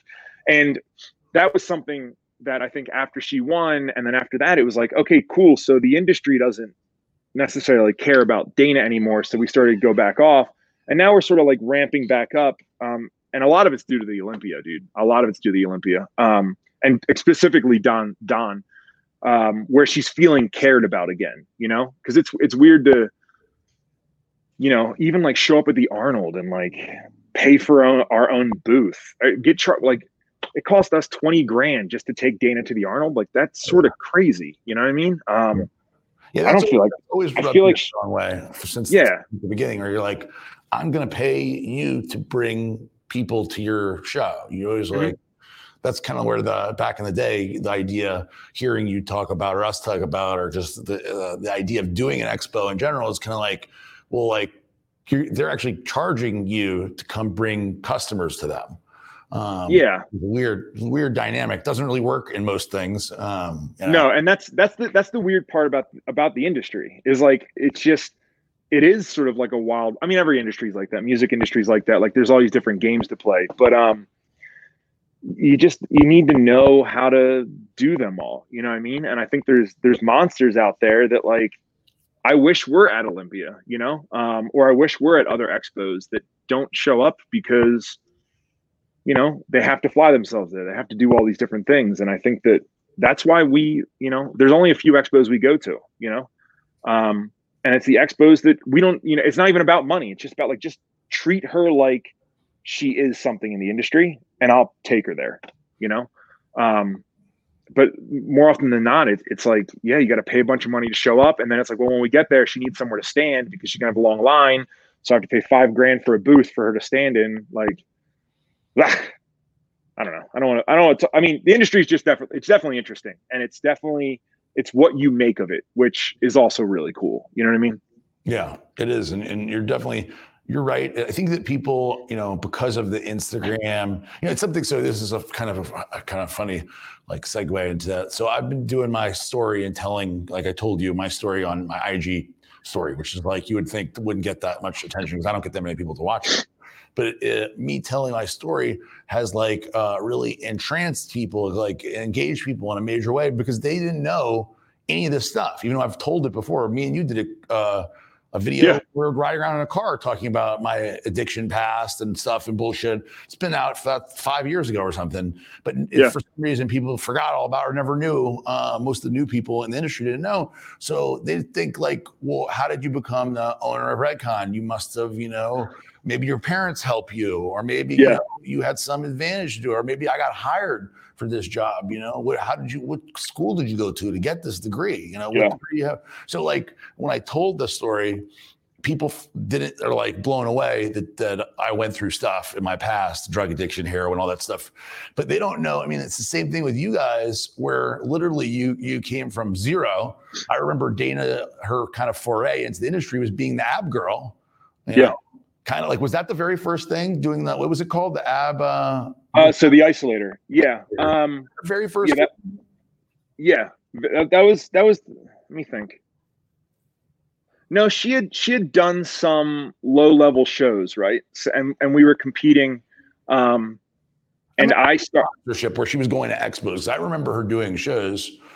Yeah, so she was doing shows, but that was like we we I was an owner in that company, and uh, we started doing. You know, she started going to expos, and right away, people were just like, "Whoa, who is this?" Um, Yeah, she got she got a lot of attention. I know that company. The, you're not a huge fan of the of the company and how all that how that stuff ended. Um, but uh, I don't know how much of that you're even supposed to talk about. But that I uh, don't even know. I was so young, dude, Yeah. and I think that's that's part of the part of the issue. I was so young, so like you could scare me really easy by just being like, "This is a lawyer," and I was like, "Oh my god, a lawyer!" Like, but isn't you know- when you think back, isn't stuff like that like that bad episode with the with the asshole that you were partners with that, that fucked you basically? Isn't that though like uh, such a good learning lesson? Like when you think Yeah. back to it, yeah, that that was college, dude. Yeah, that was college. I went to school for for football. Yeah. I mean, let's just be honest. I went to school to play football. I dropped out. I went to art school. I dropped out of art school. So I was just like a hungry little creative kid. And um, yeah, going to work for him specifically, uh, and like I don't know how much you've dealt with him, but Not watching him watch yeah, watching him do business and everything in my my heart watching every single move it felt so wrong. You know what i mean? Like it was just like man this isn't right. Like you're you're signing these contracts like nothing feels right. It all feels evil scummy and uh and then realizing like oh well if someone's doing that to everyone else they're going to do it to you too. And I, I it i think i went through so much and i also learned so much about dana's image there too right? Because like to get out of that um i think one of one of like because when i was trying to escape i was just trying to get away. And i think there was something where it was like the usage of dana's that's the first time i ever thought about the use of, uh, usage of dana's image and likeness. And um then i was like oh my god like they sort of own dana now because they own these photos and they sort of own them forever because i wasn't fucking paying attention so i learned a lot of things like that and like sort of just how much honor I want to have versus how much money I want to have, how much I want to protect my wife. Um, you know, so I learned a lot of those things and then also like learned that like, dude, this is real. So like you really got to think about decisions. Um, you know, I from from then on out, I didn't I didn't do business partners until you. Um, but like I I strictly avoided that. I, I the, the way I structured all my businesses with capital, the way the way I made decisions was all based on that one year of like making huge mistakes. And it's so crazy now that like I'm doing so well, you know, and like if I wanted to retire today, I'm sure we could structure it so I could retire and just be fine for the rest of my life and Yeah. live on the beach beach during the winter and live up here and like easy. Yeah. Um that's not what I want to do because I like building things and I like creating, but it's dude, it all comes from that. Like I needed that step as much as I needed to sew in high school and be involved in art and you know, live on my own and live in a warehouse and do all these different things. It's like I needed that year of getting the shit kicked out of me by, you know, quote unquote evil businessman and watching a bunch of deals go bad and and watching a like all this different stuff. Um to learn, man. It's stuff that they don't teach you in school. You know, you need to go out there in the real world and happen. And you, you've done the same thing. You've been through. I mean, even me watching you go through some shit. It's like you learn from from that stuff. You oh, have to go through it. You can, you don't learn it in fucking year two of business school. No, I think I think that what you're saying is is so for people out there listening. I think for what you're saying is super important, and I can't stress how important that is enough because people get like you, when you're going through something bad, right? It's easy to to be depressed or woe is me or whatever. Yeah. But look, here you are, years, whatever, ten years down the road from this thing, and uh, and if it wasn't for that that happening, if you would have just you know if you wouldn't have had that experience, you may not be. Uh, you may not have had the success you've had and you may not be in the Mhm. place that you're at currently so it's that's why you know when people say uh, are in a bad situation that bad situation may be exactly what you need to create the good situation that's coming in the future. And so for me i always remind myself because yeah i've i've uh, everybody has everybody has ups and Yeah. downs in life. And it's ultimately it's on the downs you know how fast can you get out of the down and go back to up? How much can you enjoy the up and live in the up? And then realize when you are down that it's leading to something where you're going up and uh, Yeah. and learn along the way. And so like I, I go back to that the isolator incident because I know how much it showed you, you know, who you don't want to be. You know, Yeah. which is which Yeah. is damn near as important as knowing who you want to be is knowing you- how you don't want to carry yourself because there's Yeah. always an option to do things the wrong way. You can always have that option, you know. Yeah, yeah. I'm I'm I'm so I think I, I've turned the page on being just very thankful. Like I don't uh I don't talk about it, I don't think about it anymore. But like if it is brought up like now, I am thankful for that time. I think the first I don't know, dude, like three years too, I used it as fuel, man. Like I wanted to not only do really well, but I also wanted to show Yeah. you know, there's a lot of me that like wants to prove shit to people, and I want to prove shit to people. You know, I'm not somebody who waits in the alley and beats somebody with, with, with like a baseball bat. You know, um, I have a lot of friends like that. Like a lot of friends that are like, "Oh, we're gonna show him. We're gonna fuck that bitch up," but I realize that that doesn't do anything good. So a lot of times when I get that energy, it's like, well, how do I redirect? Um, I mean, for example, there was uh, something that happened here in Whitefish with Dana, and uh, it was very unfair. It was with a store. Um, it's disgusting, actually. Like, and uh, they they did her really wrong. And you know, I get the first thought of like, ooh, I'll throw a brick through the window, and I'm like, no, no, no, that's 17 year old Rob Bailey. And I was like, you know what I'll do? I'm gonna put it in the back of my mind. I'm gonna make as much money as I can and save it up. And when the time's right, or credit or whatever I have, and when the time's right, when their building goes up for sale, I'll just buy their building. And it might be five years from now, you know? Um, but in my head, it's like, ooh, that's how I'll win. I'll win long term. And even if their building never comes up for sale, worst thing that ever happens is, uh, you know, I, I'm a responsible businessman and I've I've aligned my uh, my finances properly to where I'll be in the position to do that. So with that situation for the first three years, that's what I really focused on was no, like I'm gonna make, we're gonna fucking make it, and we're gonna make it for us, but we're also gonna do that to sort of show this motherfucker that like who we are and and what what he missed out on or whatever like that. So. Um, you know, I look back on that now and it's like, dude, I'm so I wish that would have happened to me at 18 years old. You know what I mean? Like instead it happened at maybe 23 or 20, I don't know, maybe 23. Um, but dude, I wish if that would have happened to me at 18, oh, but I wasn't taking risks like that. You know what I mean? I wasn't, it was a different world. So, um, yeah, dude. And that's, that's one thing, get into big projects, take risks and, and fuck up really bad as soon as you can when you're young, because you learn so much. Yeah, no, I agree. I agree. I think I think there's no doubt about it. I mean, all the all the bad things that happened to me have resulted in so many great things. Uh, Yeah. By just by keeping your your you know eyes on the ball and and uh, and using it as fuel. Using it as fuel is a great you know. Yeah. I think that uh, people you know that when people think of what motivates you or what drives you, drives is a better word than motivates. It drives you. Uh, no reason is the wrong reason, right? Anything that Mhm. drives you is the right reason. You know, hopefully it drives you to do good things. Drives you to shoot the shit out of somebody with a baseball bat. It's not going to be a good thing. But you know, whatever drives you, and certainly for me, when I left my old business, there was part of me um, that, if I'm introspective enough to look at it, that wanted to show people, you know, out there, you know, and I had people, of course, when before Redcon started, when I left the uh, past company, I left Blackstone, right? People had said, "Oh, that was, a, you know, that's kind of success won't ever happen again, right? That, Yeah. like, lightning only strikes once."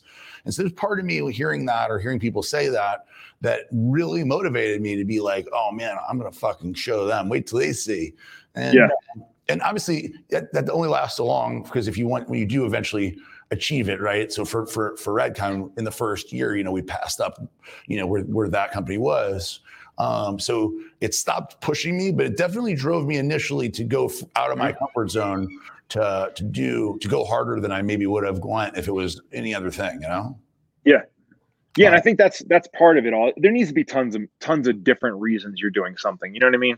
Um, and I think that that was a small part of mine. There was obviously the validation of of Dana, but like, yeah, it's it's everyone looks for motivation, and I think that's the problem is they're like looking for one little thing. You know what I mean? And I think that because we, we both get the same questions like well how do you wake up and do it every day and how do you you know how do you make this and how do you figure out what your dreams are and it's like dude if you really look at it it's it's it's for me it's like it's a shotgun you know there, there's there's so many different little pieces to all the puzzle that just goes together and you just have to you have to be aware of them all and you don't need to look for that one big thing that drives you. It's like there should be a hundred little things that feed you every day and then love give it, you that overall goal. You love what you're doing. You're not you're not it's Oh, not like dude i i don't do anything that i don't love. No. You know what I mean? Like there's there's nothing like and that's I- that's that greatest part of my life.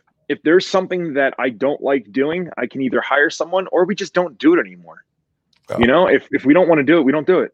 You know, if I don't see value in it, if I don't uh, you know, uh, if we're not getting the response we want, if I feel like my attention can go elsewhere, and I know a lot of people get mad at me because I start like a YouTube channel I'll do 100 days in a row and then I just stop doing YouTube.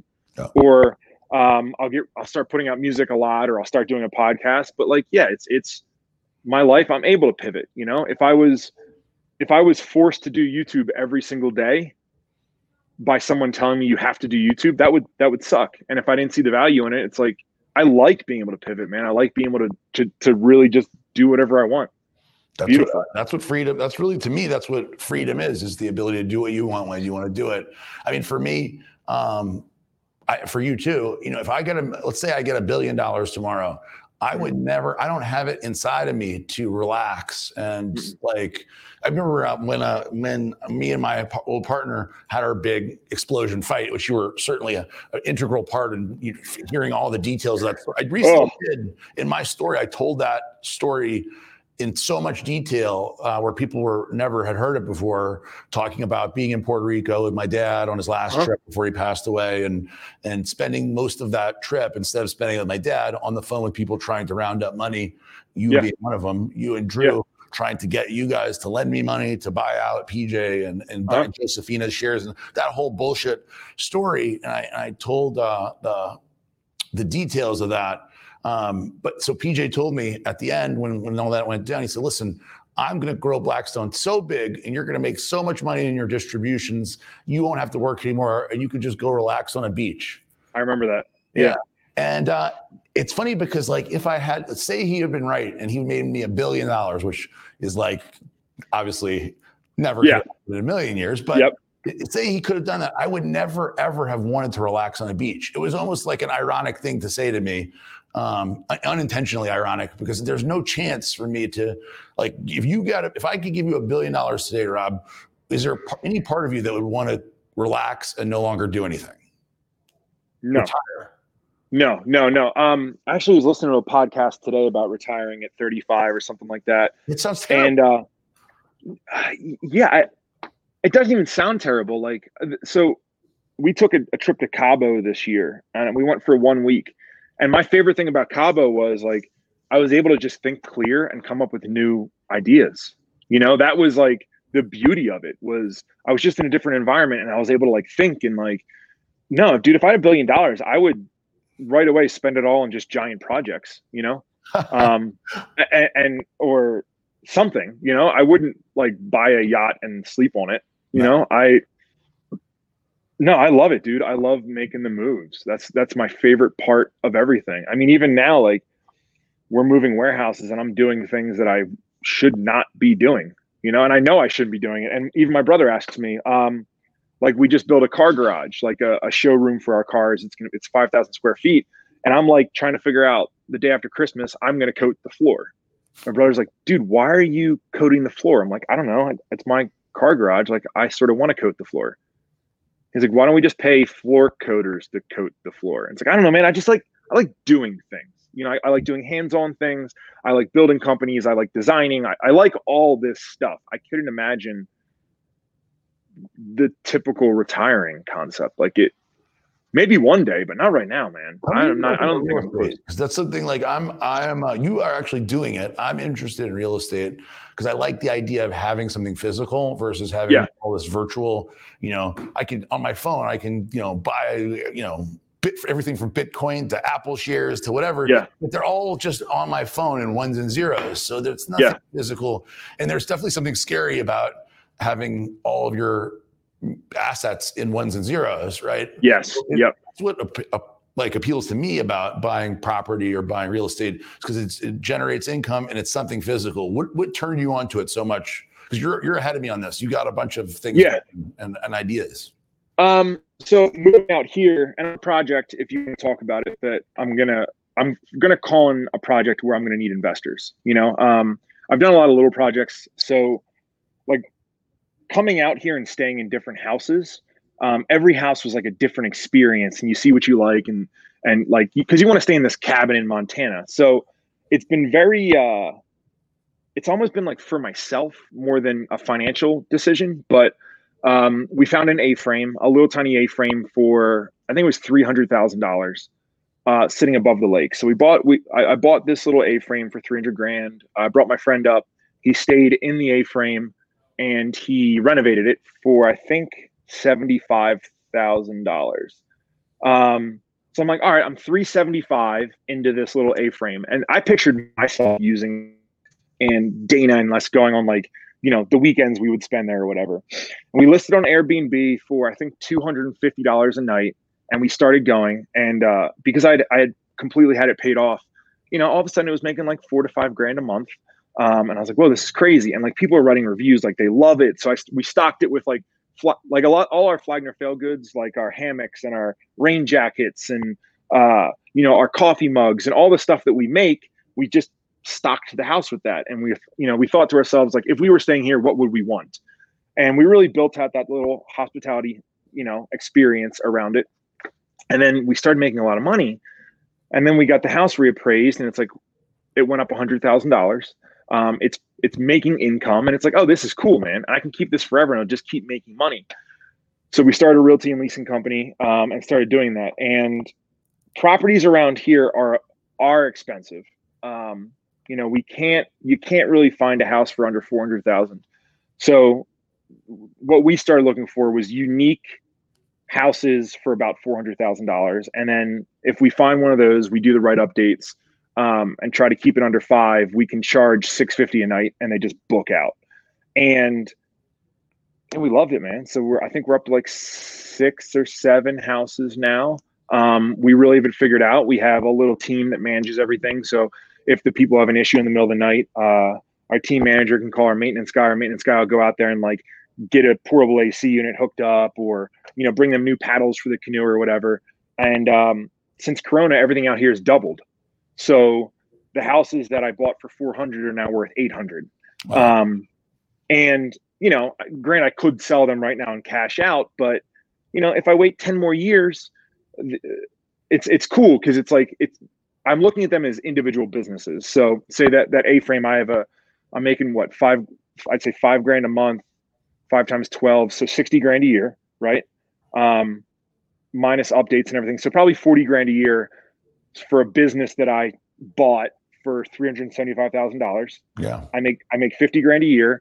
That business is always increasing in value and it exists. It's not an imaginary thing that doesn't exist. It it's always worth money. So real estate's really been like attractive for me. Um because I know that when the stock market dipped a little bit a little bit ago, I I also do stocks as for my retirement. I asked the guy, I was like, "Hey man, like what am I down?" He's like, "You know, everyone's asking me that. I'd rather just not tell you because you're going to freak out." three months from now you're going to be okay. So let's go over the number three months from now. I was like okay cool. Um, but it's scary because yeah it's, it's all ones and zeros and nothing exists. So yeah man real estate's been like a really interesting little little world for me. Um, i'm getting into self-storage next in the spring. Um, i'm going to do about 100000 square feet of self-storage. Um, really excited to do that project that's like a bigger project for me. Um, and then obviously building the warehouse and that's sort of it, it's i want to take that next giant like risky risky uh thing you know? Uh i enjoy building i enjoy doing things. So that's that's my i have a project that i'm that i'm looking at where like it's going to require me to do things that makes me uncomfortable like ask other people if they want to be involved you know? Mhm. um and then have to put together a business plan which i've never done before. Um so people know what they're getting instead of just having faith in Rob Bailey. Um, yeah, and it's fun, man. It's just a different little thing. It's fun. It's it's it's fun to figure things out for me, you know, and that's what I'm that's what I'm doing here. And when they pay you back after you figure them out, it's awesome. So Yeah, it's neat. It's definitely neat. Uh, it's neat to. Uh, well, I may ask because you mentioned the COVID thing. Were there months in this period Yeah. of time where you were like, "Oh fuck"? Yeah, so when yeah, of course I say like, oh, five grand a month, it's all beautiful. So there was a time uh, when COVID first started. I think they shut down Montana travel for like two or three weeks, and then when COVID got really weird, I forget what months it were, but there was there was definitely two to three months where all bookings just stopped, and it got really scary, you know, because uh, like my one property is a lake house, and my mortgage on that's eight grand a month. So it's great in the summer because that building makes like twenty seven thousand dollars a month, but then the winter it makes nothing. So like if I lose a month for twenty seven thousand dollars, that's that money that pays for the rest of the year to sort of run the investment. And it, dude, it just dead stopped with COVID. So I think it was like two or three months of that. Um, luckily, you know, you know me, I, I save all of my money, so I had enough money saved up to sort of like drop back in there. Um, but yeah, dude, that that was the one really scary part, and that's where I'm not sure to, how to how to really go forward. Which is, you know, if COVID shuts things down, it doesn't work. So then you want to move to, you know, I wanted to switch to some sort of long term rental and like apartment complexes and things like that, and then. You know, this summer it's like, well, now people don't pay their rents and you can't evict them. So like, I'm still sort of confused with where real estate's going because the government's stepping so deep into capitalism that you know same thing with everything. It's, it's hard to decide what to do next because it's just such a weird environment but that's part of you know the fun of it is figuring it out Yeah, well, you're, the good thing for you is you're not highly leveraged like a lot of uh, people Yeah. Read about people that have hundreds of homes or a hundred plus homes that that uh, own none of them, and they're all on mortgages and they're all Yeah. counting on the money coming in. So obviously, if you have a month of a hundred homes, a hundred mortgages that you can't pay, you know, all of a sudden you could be in a really bad position if nobody rents or they're not even allowed to to uh, Airbnb to rent the the Yeah. So you're fortunately for you, not only do you save your money, you're not so super super leveraged where you uh, you are able to buy. Obviously, one of the things in real estate that makes it appealing normally is that you if you own a, a, a building cash, not only are you able to depreciate it and help you with your taxes, lower your taxable income, but you're also uh, able to uh, leverage the equity you have in that to buy another one. Yeah. So Yep. some people. Um, and not, not even dumb people, it's like just some people who are really aggressive can own a lot of property that they really can't pay for if they have a few months of no money. Yeah, um, and I'm moving really slow with it. Uh, we really take our time, and we go in very cash heavy. Or my brother and I do it. He he oftentimes advises me, and then we just use my money. But we go in very cash heavy, so that like, you know, we could eat a year easy. The only one that we have is that lake house because that was uh, a little over a million dollars for it. So that one's our big, but the other ones pay for it. You know, so it was a, it was a logical decision for us. Um, you know that i mean from us working together and talking i look at money a little bit different you know like i don't buy a vehicle if you know i don't finance things i don't i'm starting to to mess with that but i'm being very very cautious because you know same thing dude. I've worked really really hard for all this stuff and i want to make sure that it, it can't just be easily taken from me you know? And i'm seeing how seeing how the government sticks its head so far into things and like just says like oh we're shutting this down or you know? And you can't say anything. I don't I want to make sure that I continue to be very cautious and and um, I can always provide for my staff. You know, I've I have, I have a lot of employees. A lot of my employees have kids and families, and you know, I never want to look at them and be like, "Hey guys, sorry, you know, uh, we have to slow down and everything's financed and we can't make our bills." Um, I never want to do that. So I I, I pay for everything as much as I can, um, or I, I just don't make the make the decision. So or I, I just don't I don't buy it.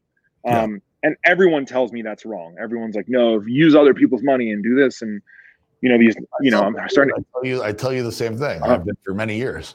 I know, I know, and I'm I'm starting to look at things a little bit different, you know, and um, trying to figure out like my my next big purchase is an airplane, and uh, you know, same thing. It's like talking to the accountant. It's like, well, how do I how do I do this? Like, what should I do? Should I should I do the all cash airplane? Should I like you know? And uh, but I'm I'm inter- I'm entertaining the hey, what would financing do? You know, how would that work? You know that the as, as of right now, the Trump tax law for the for the planes is that you can write off the hundred percent. You can depreciate it uh, instantly, right? No, I did not know that. Oh, you I need to talk to you more. Now, my my my accountant's very very safe. yeah, this uh, is, but this is not me like being pushing the the No, boundary. no, no, no, no, no. But when I when I say very very, very safe, he waits for me. He waits for me to make decisions, and that's something I want to talk to you more about. Is like he doesn't bring anything up. You know, I I bring him ideas, and then he'll be like, "Oh, that's a good idea. Do that." But I need, you know, there's nothing brought to me. Yeah. Um, so like even that, he's like, "Well, you know, what would you be using the play?" Like, there's a lot of, well, yeah, I don't know. yeah, a plane. I wasn't aware a Right. plane was one for Write it off one. completely. So, for example, a million dollar plane. Let's say for a million dollars, I know the kind of plane you're buying. You don't want a million dollar plane. No, it's not a million dollar plane. Jeez. But Yeah. Say a million dollar plan, you put down uh, four- $50,000 deposit, you're able to write off the entire million dollars um, of taxable income because you can advance depreciate it. This is not, this is like a normal, not like edgy thing. If you Google it, uh, I don't know how long that's going to last because, uh, you know, that could be, that's Trump did that because he loves planes probably and encouraged more private aviation. Uh, Yeah. But uh, yeah, you can write the whole plane off. So for you, uh, if you had a taxable income of a million dollars, you would be able to write off a million dollars in, uh, in, in income.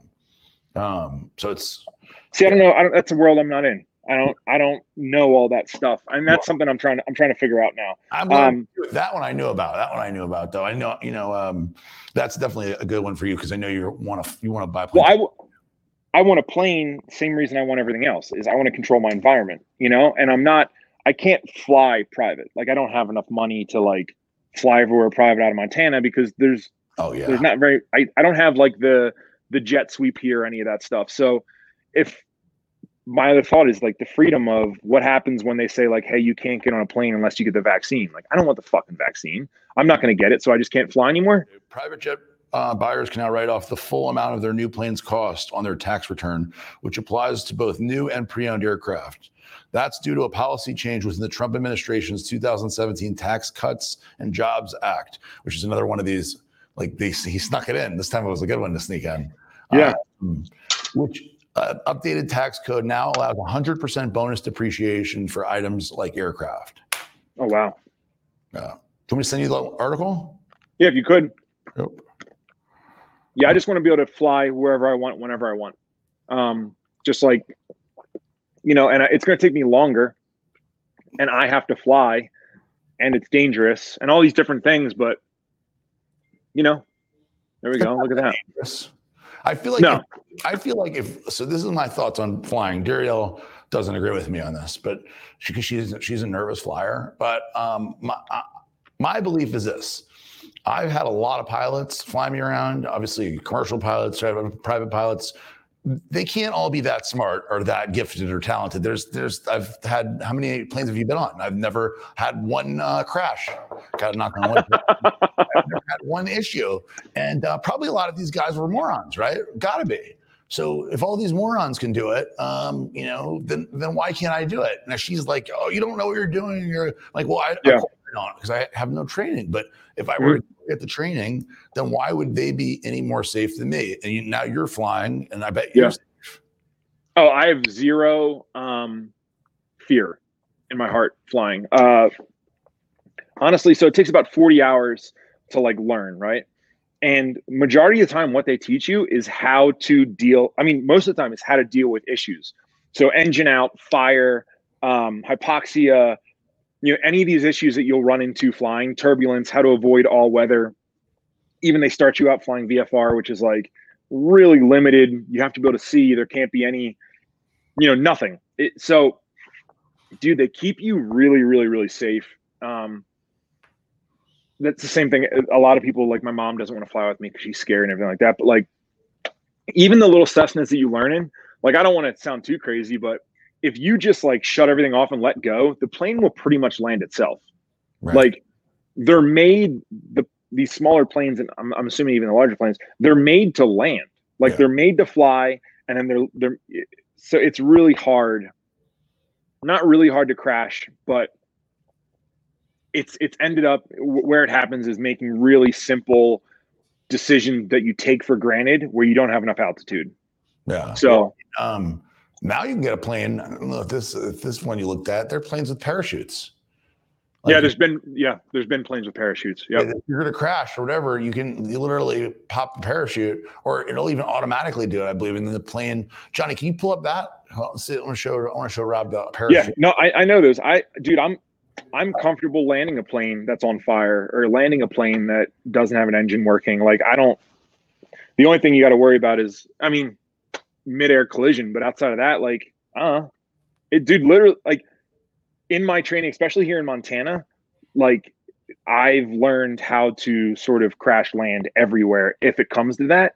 And majority of the time you realize that like you don't need to crash land, you can just land in a field yeah, you know, or land on a highway. Or, I mean, once you find out that, like, a highway's perfect. You land with traffic, so the people, the people that are driving, they don't see you coming. The people that are coming the other direction, they stop, and then you normally just pick a car and pace it, and then just land right behind that car. That's why everybody lands on highways all the time because it's like a perfect landing strip as long as you know power lines. huh? How do you like that? I hope that you never need to land on a highway, Rob. No, and if I do it, you know, life, I mean, man, you do it for fun, and if you're doing excitement. it different story, yeah, yeah, then uh, then I can understand why your mom wouldn't want to fly with you. yeah. But that's but that's that's uh that's literally the same thing. I'm sure my mom would feel the same way, and Mhm. yet she's willing to let a complete stranger fly her around that she has no idea, right? Exactly.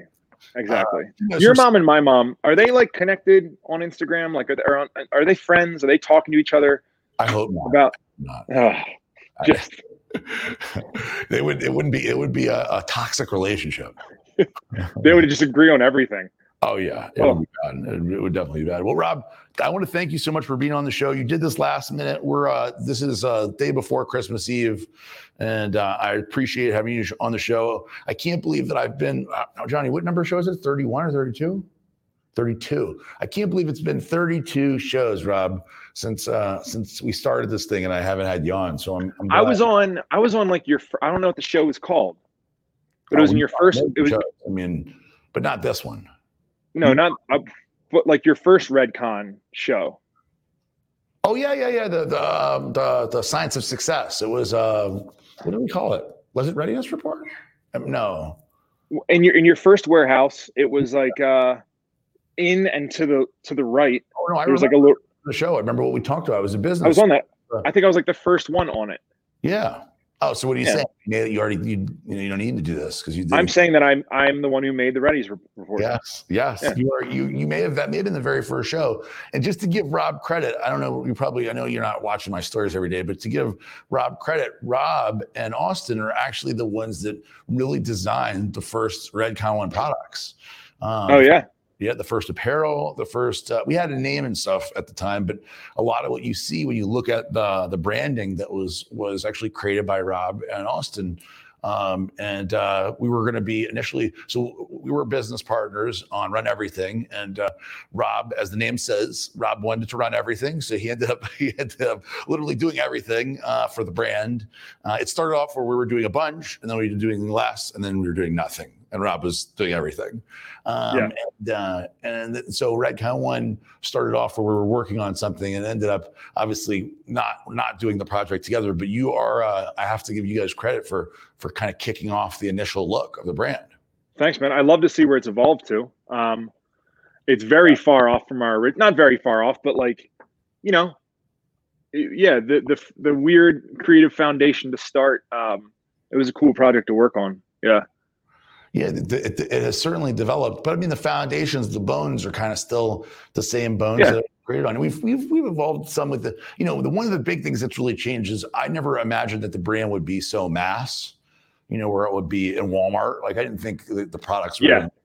I didn't, Yeah. I, I didn't project. I didn't per, uh, imagine that this eventuality. So like a lot of the branding has been redone with more color and more, you know. Yeah. Much more, so, not softer because I don't want to say soft, but more like appealing to people that are like for the bars. The bars started off matte black, coyote khaki, you know, uh, like the kind of color palette that that I personally like. Um, Yes. But but it's not it's not somebody that goes and buys goes to the grocery store. That the grocery shopper is not gonna look at that and be like, oh yeah, forget Quest That's Bar, go with uh, Yeah. black, right? Yep. But um, but yeah, definitely. I wanted to make sure I give uh, credit where credit is due. So uh, thanks, dude. yeah, of course, of course. I told I told it more in my in my story, and and like so you're you'll definitely have a uh in the I never see your story pop up. no I have to. I, I don't know why. I have to go to your page and watch your story. really I don't know. Yeah. It's the algorithm. I think it's because and and and and there's no like show i can't do that like show aaron to me it's really strange um I think I think that the al- the algorithm probably there's some some with you because you haven't interacted with enough of my stuff because I see yours up there, um, but yeah, it's i also i also never see dana's. Oh really? You don't interact with her stuff either, maybe. i don't no i well i don't because it never comes up. So i have to go to her page and i have to like like her last five posts. And but i still don't I still don't see like her story pop up. I don't know. My i'm on some weird instagram list where they're always updating my stuff and doing really weird things i'm in some kind of test batch i guess oh congratulations. Let me know. thanks man it's it's fantastic Maybe there's some benefit to this, so we don't know about. no there's not Well, okay, Rob. Thank you so much for being on the show. Thanks for taking the time. I would love to get you back uh, someday to talk about other. You know, there's a lot of stuff to talk about that we could have spent hours doing this, but uh, uh, I definitely like to get you back on, and I'd really like to get you back on for one of the panel shows. Cool. We, we are due soon for a panel show because I like to get different uh, opinions. We have a lot of cool people that are outside of the fitness industry that come on the show. I've had people like Dan Crenshaw and General uh, Petraeus and uh, Roger Stone and lots of people that are outside of our thing.